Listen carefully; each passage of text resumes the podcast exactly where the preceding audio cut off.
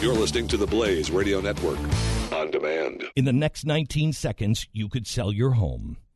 Okay, it's I mean it's not going to sell your home. I mean this, but it, you're going to take a big step toward getting it sold.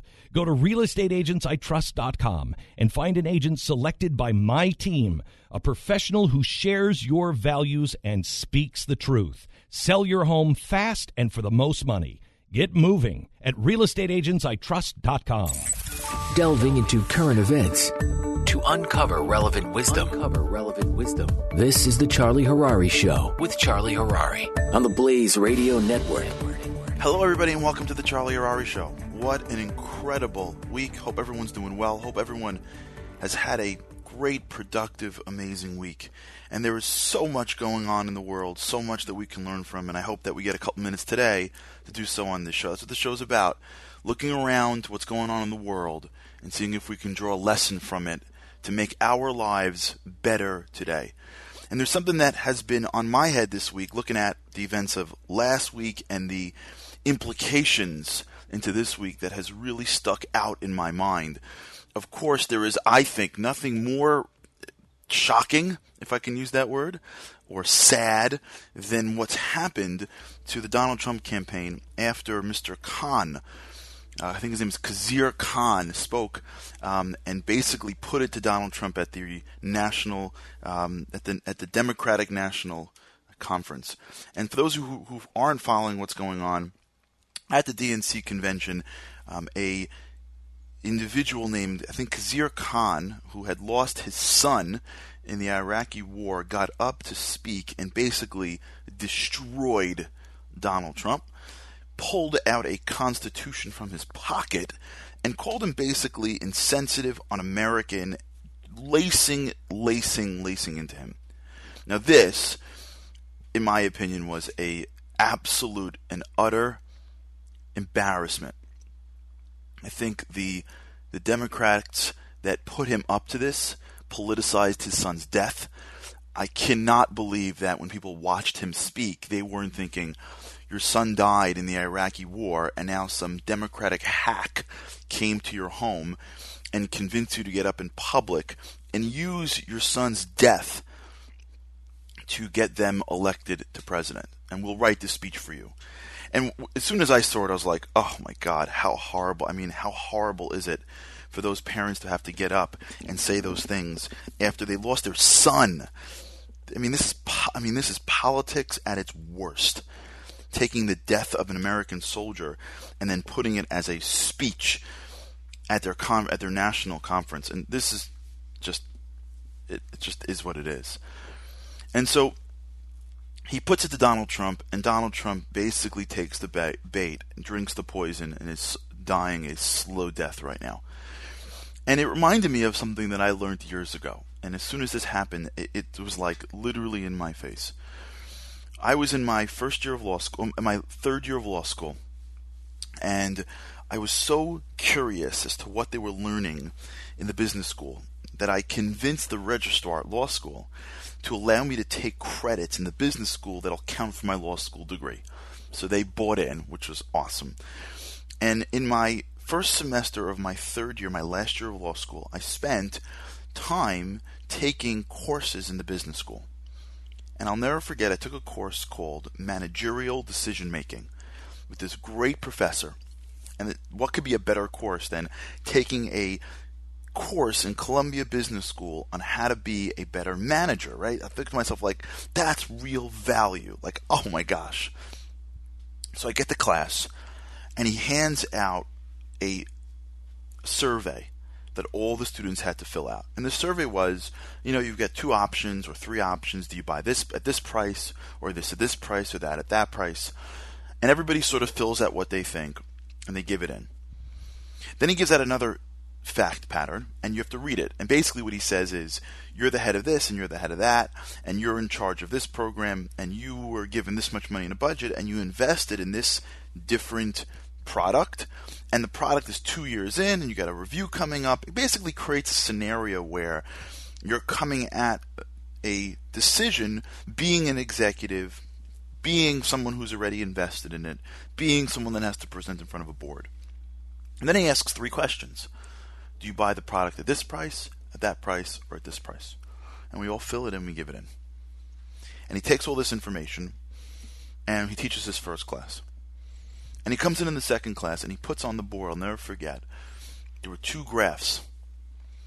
And one graph showed how many students made those choices when you got the first paper.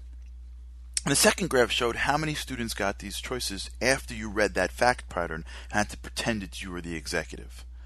And he showed that in the three choices, one choice was clearly the better choice. Clearly the better choice to make. And most of the class got it. But when you read the fact pattern, you had to, you had to do that choice again, and you had to be that executive who made all these moves, who had to present in front of the board, most people didn't make the right choice. They actually chose the wrong choices. And he showed us in front of our all of us that our decision making ability is skewed. It's not clear. What we are trying to do many times is justify our earlier decisions. That's what it is. When you have no earlier decisions in that first fact pattern, it was clear the choice was A. But as soon as you had to pretend that you were the executive that invested in this product, and you had to show that you made a good move, and you had to present in front of the board, and all of a sudden people started to move away from the right choice and make some of the wrong choices. And he explained how in, in, the, in, the, in, the, in the economy today, most of the wrong choices that are being made are being made by people that are trying to justify earlier moves. Because, he said, you have to know when to hold and you have to know when to fold. It's easy to hold on to a decent hand. Anyone who's ever played Texas Hold'em poker, you know this, right? It's when you get a hand, you want more than even if it's the worst hand that you can get. You want so badly to hold on through the rounds to see if maybe there's some kind of like dream, you know, sort of dream cards in front of you that can somehow connect these cards and make them a great hand. As soon as you do anything, you want to be right. You want people to look and go, wow, that was a great decision. You want to justify your own earlier decisions, right? Holding things as long as you can is human nature. That's why we have similar positions that we had 20 years ago. That's why we have similar fights with our spouses and children and family members.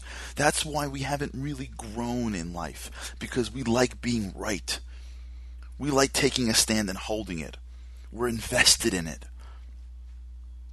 When you're pretending that you're the CEO in the fact pattern and you've made an investment in this product and you've got to come in front of the board, you like to be able to say, this is the right decision. Let's buy more of this versus like that fact pattern said, this is the wrong decision. We made the wrong move. Let's buy more of a different product for our organization. Knowing when to hold is one thing. But the greatest decision makers know when to fold. The greatest decision makers know I made the wrong move. I got to bow out of this fight. I got to say sorry. Or I got to turn around and say, I'm out of this one. I'm sitting out this round. The best poker players, if you've ever watched poker, and I've spent my time obsessed over Texas Hold'em, which is a whole nother discussion how that happened. And I used to watch poker, Texas Hold'em on ESPN for hours at sometimes and I would watch these professional players fold, fold, fold, fold, fold, fold, fold, fold, fold. Because the best players know there's going to be times where you get a good hand, and there are times when you get a bad hand. When you get a bad hand, the best thing you can do is fold out. The best managers knows there's going to be decisions that make sense for the company and decisions that don't make sense for the company. There are times where I got to go all in on the board, and times when I got to fold and say, we made a wrong move. Let's cut our losses and move on. The ability to know when to fold, when to sit out, when to get out of the game, or get out of an investment, or get out of a decision, or get out of a point of view. How many times are you in an argument and the other person's talking, and mid argument you realize, oh no, they're right? You ever have that happen to you? You're like, oh no, they're right. What do you do? Do you pull out and say, my bad, you're right? Or do you keep on fighting them, hoping to kick up enough dust till you both draw and move on? Isn't that what it is? We hate not being the winner at every single thing that we do. This is one of the greatest human tendency flaws that we have. This is where most bad decisions come from. The inability to say, I'm out. I'm, I'm lost. I'm sitting this one out. You're right. I thought wrong. I invested my time and effort into something. It was the wrong investment. Because that takes real humility. That takes us grappling with the feeling that we're not perfect and we make mistakes and we're not we don't have the golden touch and everything that we do can't turn out to be the way we want it to turn out to be and we've got to be able to grapple with that feeling of loss of humility to sit out to fold to say I was wrong that's greatness and that by the way is what separates good managers and good leaders and great leaders. So this week, we're dealing with a failure of leadership. Khizr Khan stands in front of the world and says Donald Trump's a bigot and a racist, and his son was a Gold Star Army veteran who died serving our country. You can't ask for a better profile. You can't. Muslim American, fight for our country, soldier. I mean, you can't ask for it. This is why the DNC reached out and used that family to get Hillary Clinton elected, which in itself is despicable, but that's a different story. And he challenges Donald Trump. Now, what Donald Trump should have done was bow out. Had Donald Trump said, the Khan family suffered, I am so sorry for their loss. Their sacrifice is the ultimate sacrifice. God bless and save our troops. And I have nothing to say other than I'm sorry you feel that way.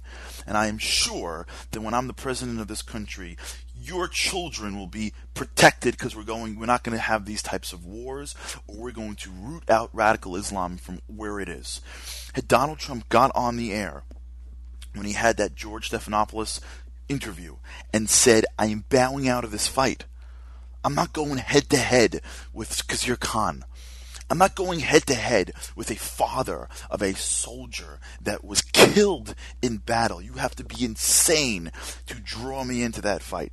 If he just would have gone on and said, I am sorry for his loss, I'm sorry for his feelings, and he is correct. His he sacrificed the greatest sacrifice, and I respect him for that. Had he just folded his cards there in that moment, the world would have been wow, he's empathetic. Wow, he maybe he is a, a a leader that can understand the pain of others. Maybe he isn't a bigot. Maybe he isn't somebody that is going to just dismissively turn multiples of our people away just because of some of the comments that he said. Maybe deep down he does really, really care and he will be our commander in chief. Had he turned and said, I'm just so upset that the Democrats thought that they can take a family's suffering and politicize them on national television, the world would have been like, hey, you're right. That was despicable. What, what what happened when somebody walked into their home and said, "We're going to give you a stage and a speechwriter. Go use your son's death to help Hillary get elected." Can you imagine if he would have just pivoted to that? This whole news cycle would have been about them.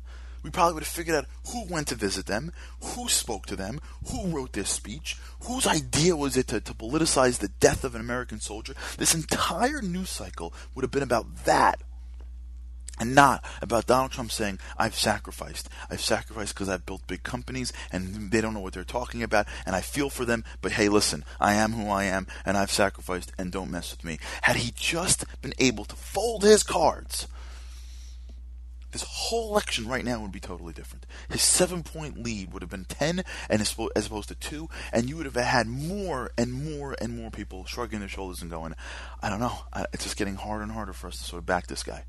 Because I got to tell you, because I'm going to confess here, I was warming up.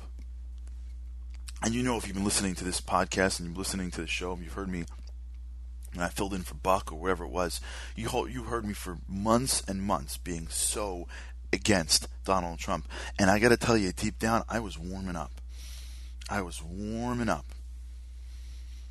There's something about Hillary and what they have planned, and Obama and Iran, and all this terrible policy that's being put out from people that are living in la la land, drinking whatever Kool Aid is being passed around the Oval Office right now, living in a place where no one's got to pay anything, and everything that is sort of the underlying foundation of this of this country is being riddled away by some rhetoric of some dream person. And I'm like going out of my mind, scared that Hillary's going to walk in and continue this stuff and sort of march America off a cliff. And I'm thinking, well, maybe he's not so bad. He has people around him. You know, he's got advisors. Rudy Giuliani, who I loved as our mayor, being from being as a New Yorker, was behind him. Paul Ryan seems to be okay with him. Maybe, just maybe, this can actually work. When we come back, I'm going to talk about just what was my change of heart and just how Donald Trump really, really, really missed an opportunity to take advantage of where he was in the poll. This is all coming up. You're listening to the Charlie Harary Show on the Blaze Radio Network. This is the Charlie Harary Show with Charlie Harary. on the Blaze Radio Network. In the next 19 seconds, you could sell your home. Okay, it's I mean it's not going to sell your home. I mean this, but it, you're going to take a big step toward getting it sold. Go to realestateagentsitrust.com and find an agent selected by my team, a professional who shares your values and speaks the truth. Sell your home fast and for the most money. Get moving at realestateagentsitrust.com.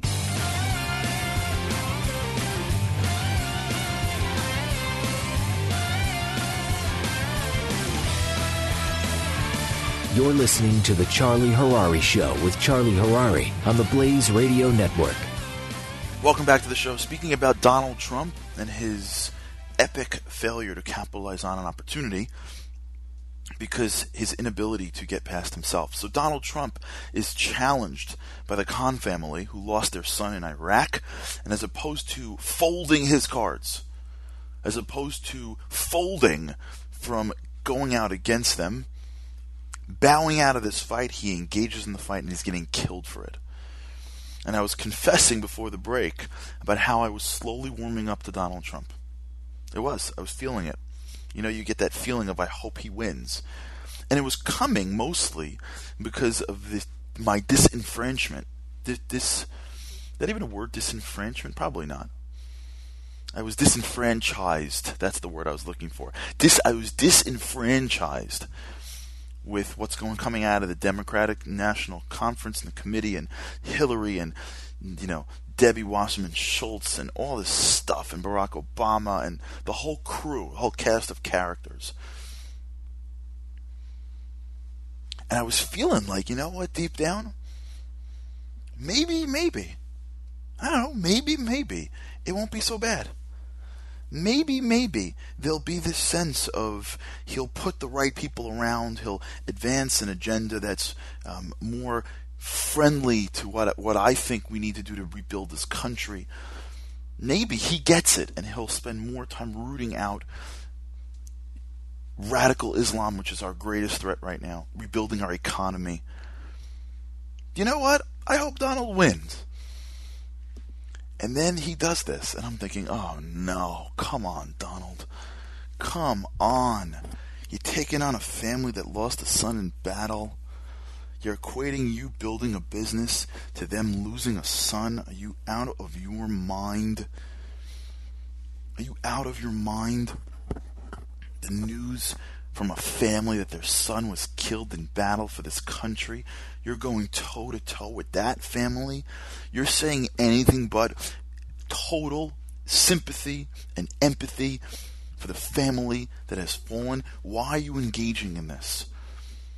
And deep down, I think it's because he doesn't have the humility to say they're right.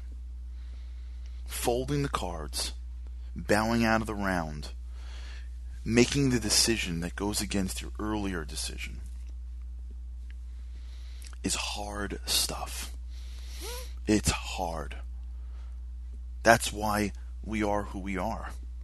That's why we're still fighting with the people in our lives.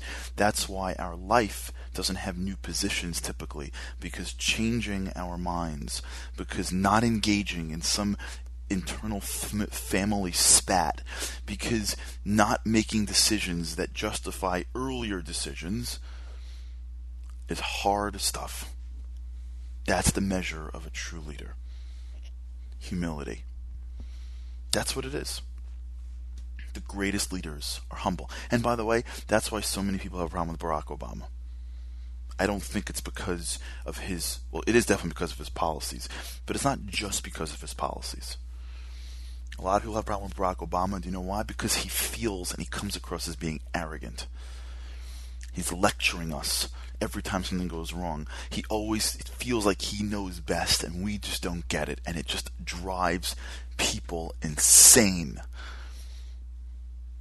And Donald Trump could have used this week to talk about the fact that the GDP of America has grown 1.2% in the second quarter, which is dismal. He could talk about how jobs are not working. He could talk about how the economy is in the wrong direction. He could have put the focus on these job numbers and on all the things that people are mad about and want new change for. But instead, he just can't fold them. And he's paying the price. Who knows if this is watershed or not? I don't know. I got to tell you, it's August. At this point, small little things make a big difference. You know, when you're sitting around the table, I was, you know, traveling this week. I was in Minnesota, sitting around the table talking to a bunch of friends, and they're looking more than once said, "Hey, I was for Trump, but I don't know. I think this is it. I think this is the, the straw that broke the camel's back.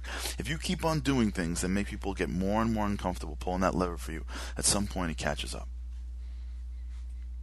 When we come back, we're going to go further into what's going on this week, learning the lessons of just how to become better through today's news. This is Charlie Harary, and you're listening to The Charlie Harary Show on the Blaze Radio Network. This is The Charlie Harary Show. With Charlie Harary on the Blaze Radio Network. The progressive movement is full of lies. Why do Americans keep falling for the deception? In his new book, Liars, Glenn Beck reveals the simple answer fear. At our most basic level, we're all afraid of something, and progressives exploit this by offering us solutions to our fears. Solutions based on lies and an unrelenting hunger for power and control. Understanding the roots of these lies is key to helping us stop the disease of progressivism. Liars by Glenn Beck. On sale now at glennbeck.com slash liars.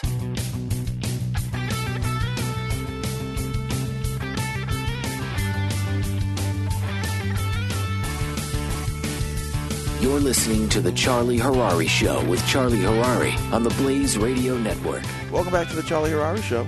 Speaking about Donald Trump, it's amazing how much I think I talk about Donald Trump. I think he is the most, or of the most fascinating characters that we've had in politics recently.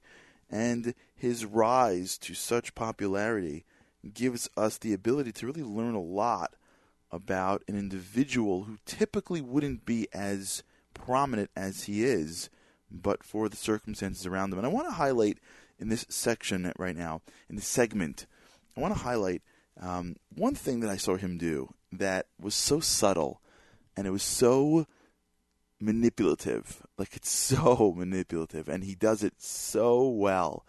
And I wanted to sort of bring it up to your attention because you're going to see this happen a lot in your life. But once you see it, you can really start to cut through some of the BS that's been sent your way and be able to figure out what is true and what isn't.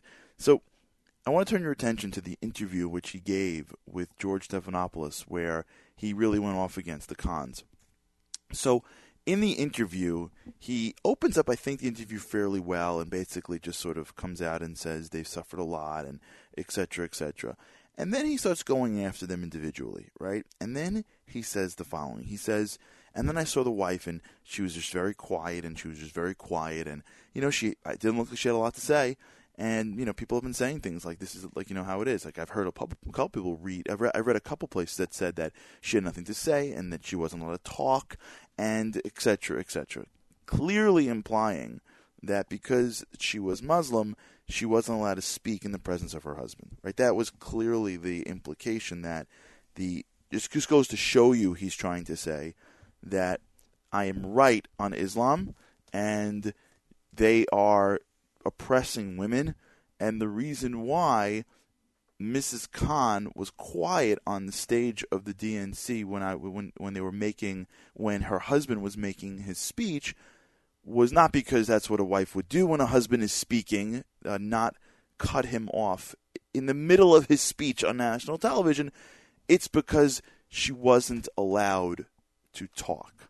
Right? That was clearly the theory that he was getting across in the middle of the interview, which is absolutely and positively insane, right?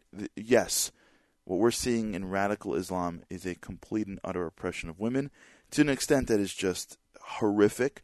It boggles my mind how many feminists in the world today do not spend more time on the oppression of women in Arab and, and Muslim countries across the world.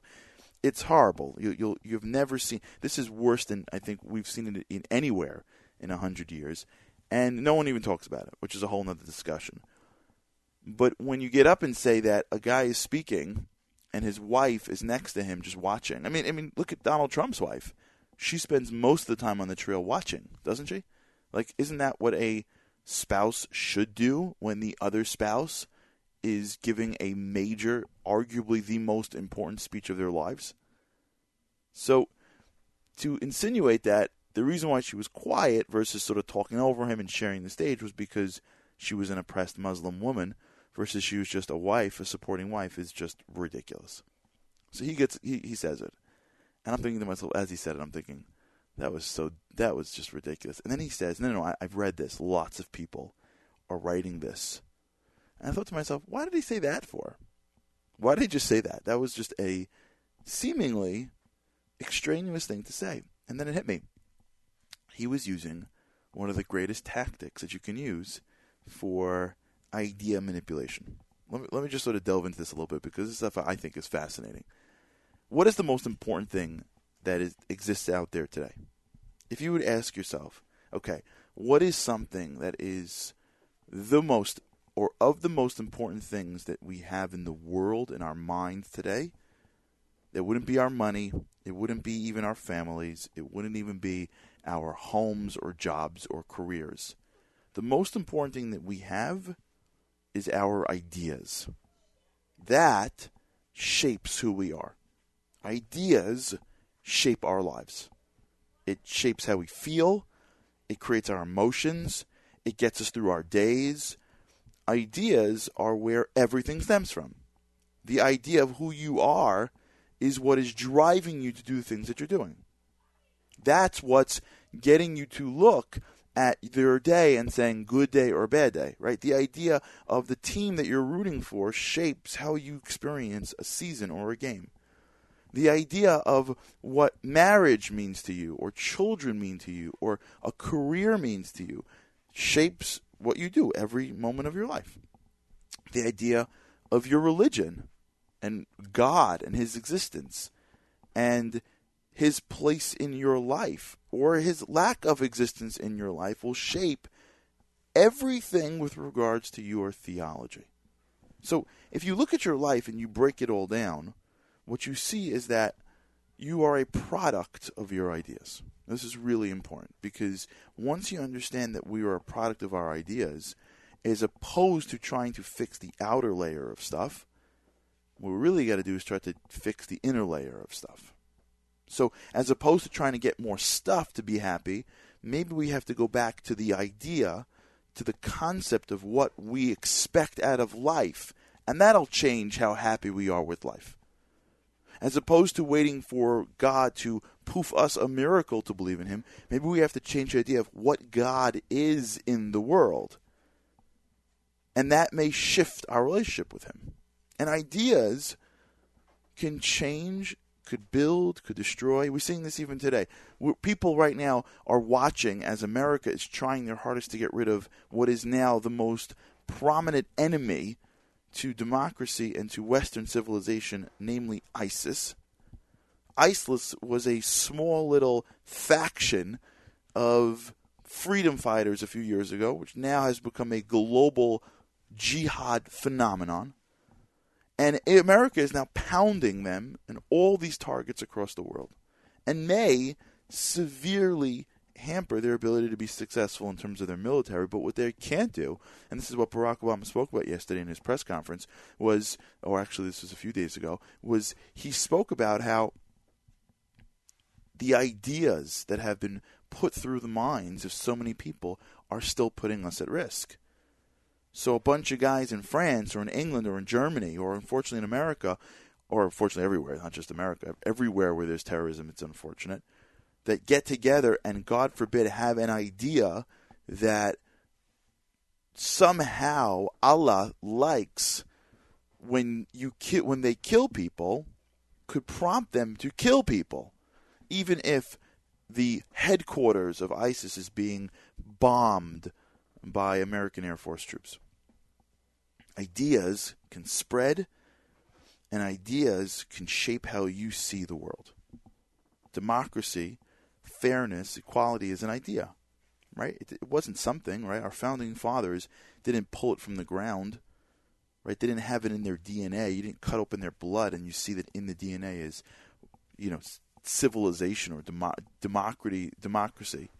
It was an idea that they put forth and they put into words, and they created a society around. And we're living off these ideas. That's all it is. It's just ideas.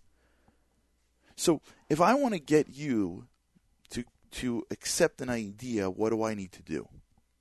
Right? So how do you accept ideas? How do I get you to buy into my idea? How do I get you to see the world from my perspective? So there's a bunch of different ways. The most important way, or the most, uh, I would say, the toughest way, is to prove it. I'm sitting with you today, right now, and I'm giving you an idea about something, and then I got to back it up with logic, with reason, maybe with science, with philosophy, with theology, right? I got to go and say, hey, listen, maybe this is the way you should see the world and let me show you why that is. Hey, look at listen listen how this works out. See two and two four.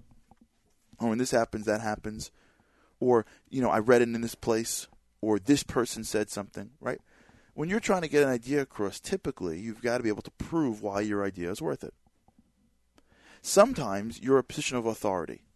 So you get to say stuff and people will just believe it because you say it. Right? You're sitting in front of your doctor and your doctor says, You weigh too much go on a diet.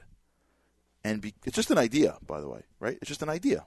It's a concept, how you're supposed to eat and, and how you're interacting with food. But because he's your doctor and he's looking at this cool little, you know, glossy piece of paper called an X-ray, and he's been doing this for a long time. He's got a white lab coat on it, and behind him are these fancy degrees that are all laminated and put behind mahogany sort of framing. You go, oh, that guy's really, or that woman's really, really smart, and she knows about my body better than I do.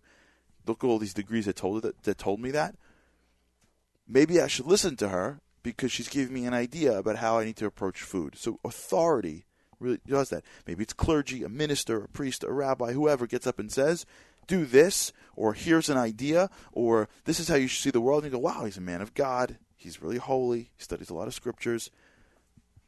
And so when you go through life, what you'll find is that the most of the time when you're accepting ideas from people in the world, when you're reading them in papers or in books, it's coming because someone's proving it to you or because there's a real authority figure. What if you have neither? What if no one's proving it to you and there's no authority figure? How do you get an idea across? So there's a tactic that people use. And here's how it works it's incredible. If we are creatures of habit, we are creatures of society. We have spent a life habituating ourselves around being part of a society. And as a result, we will accept the masses as a good test for whether or not things are true, even though it's absolutely usually false, but that's how we do it. If everybody knows X, then somehow we think X is true. Right? You ever like heard, heard like um like a, a, a, an expression in life and assume that it's true because there's an expression for it, right? Like the early bird gets the worm. You're like, oh well, then it must be I gotta get up early because there has to that has to be true if there's an expression that goes along with this bit of wisdom, right? We, as long as there's an expression that you've heard of, you're like, oh, that then it has to be true, no? And we think this because if the world has already accepted it enough to make an expression for it, then it must be then true, right?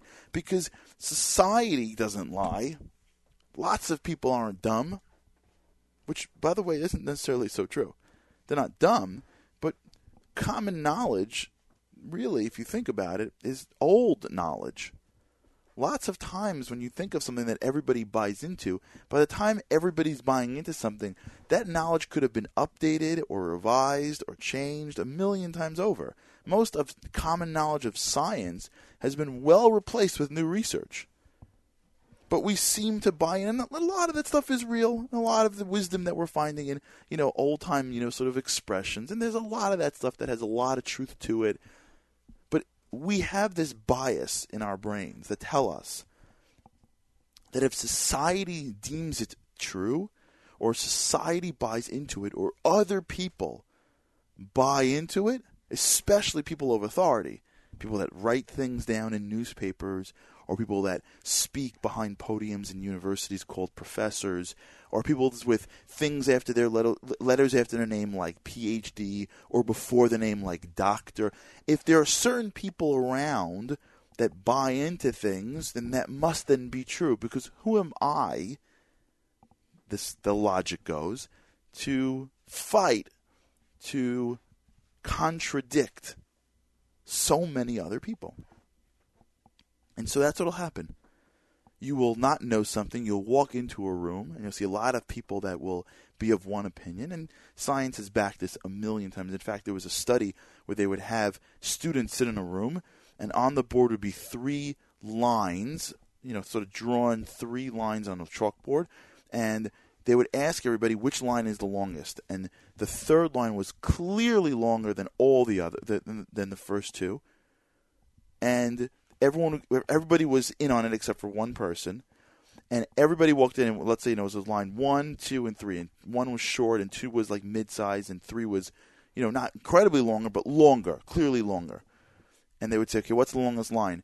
And the first person would say two, and the second one was like, of course, two, two, two. Everybody's in on it except for like you know, number, guy number ten right? And three was clearly the longest line, and everyone's going two, two, obviously two, two, two, two, two, two, two, two, two, and they get to him, and he's like, um, and you'll and the studies show that most of the time people go two, even though he's looking at the board and it's clearly three.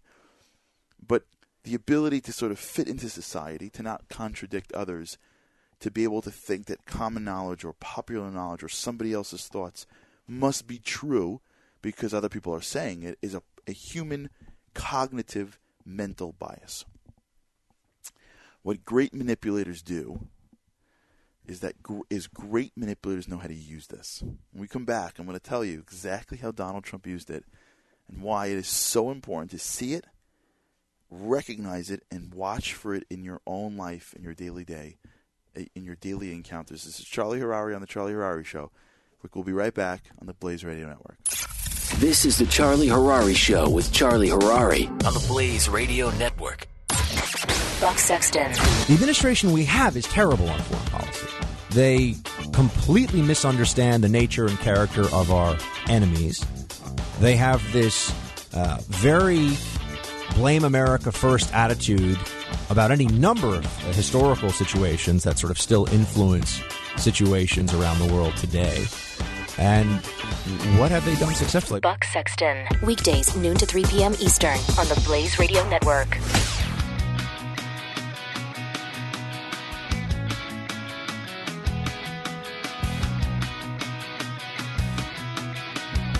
Delving into current events to uncover relevant wisdom. This is the Charlie Harary Show with Charlie Harary. Welcome back to the show, talking about the power of ideas, how it gets in, and manipulation. So let's jump in and finish this up. Um, so watch how it works. You know, ideas are the most powerful thing we have.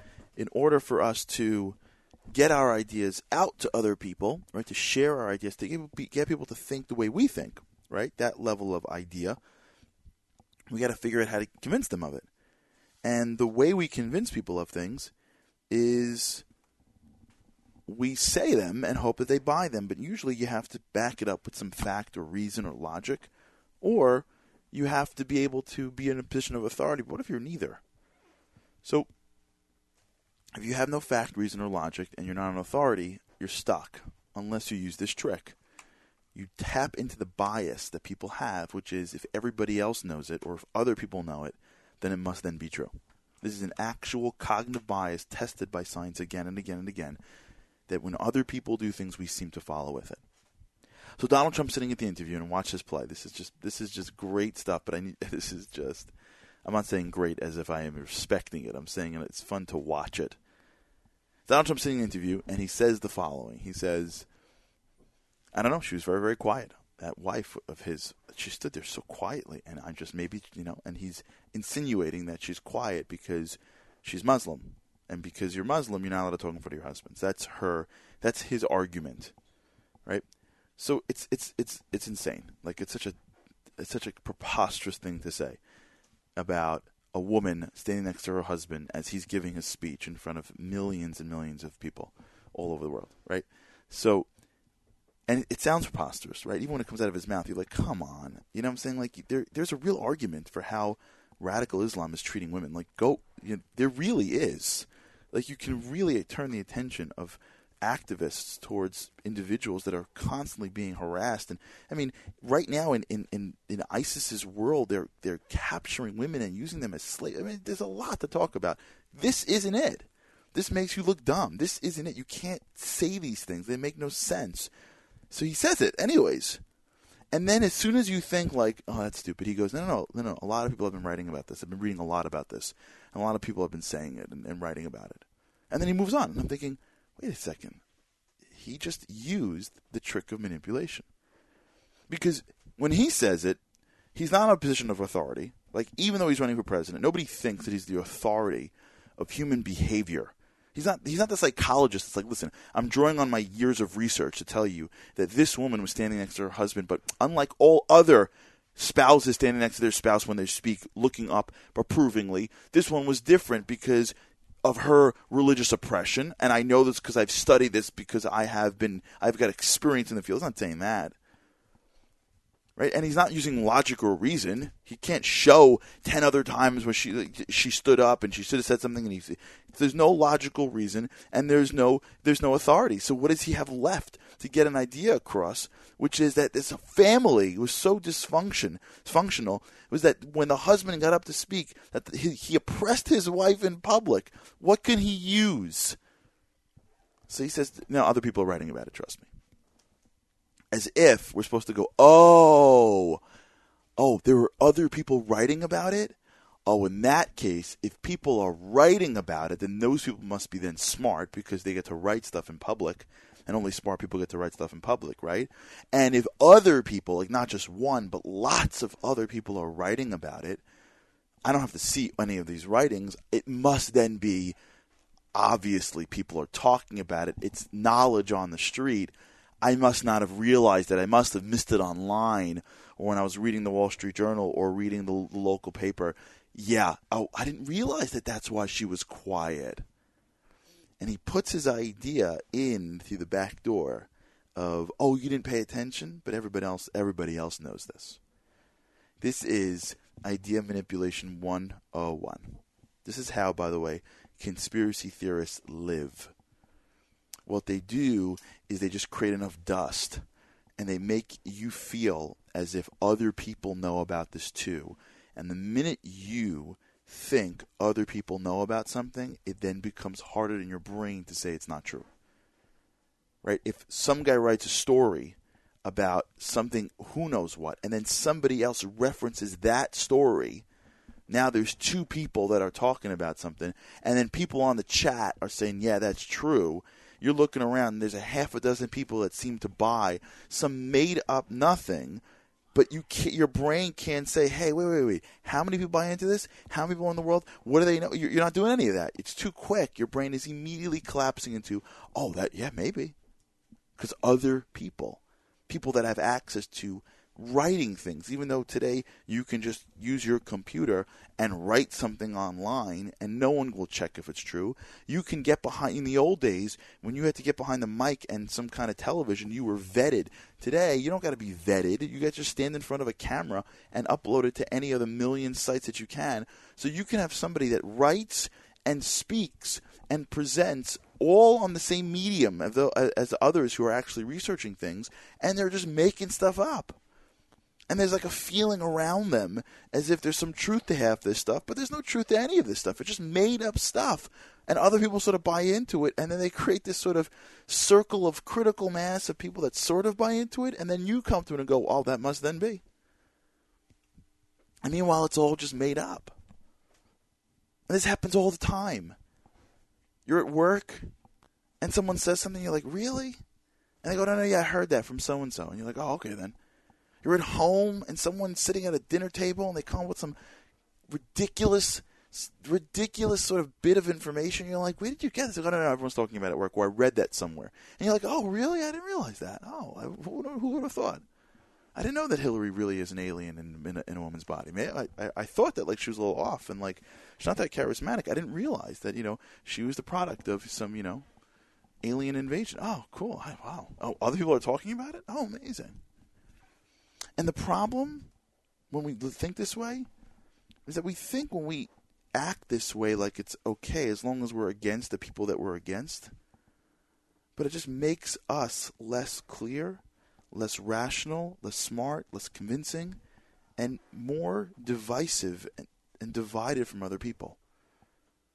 And worse, it creates a no filter for ideas in our brains.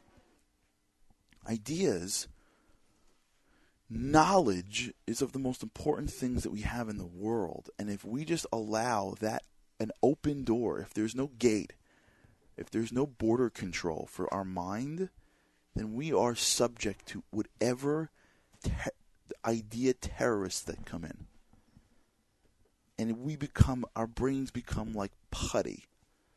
People just throw stuff in and we give no structure from which it fits. It's just thrown in, sometimes right, sometimes wrong, nonsense. Many times, by the way, what I do, to be honest, is I've got my own political views. You may have picked them up already by now. I've got my own religious views. You may have picked those up as well.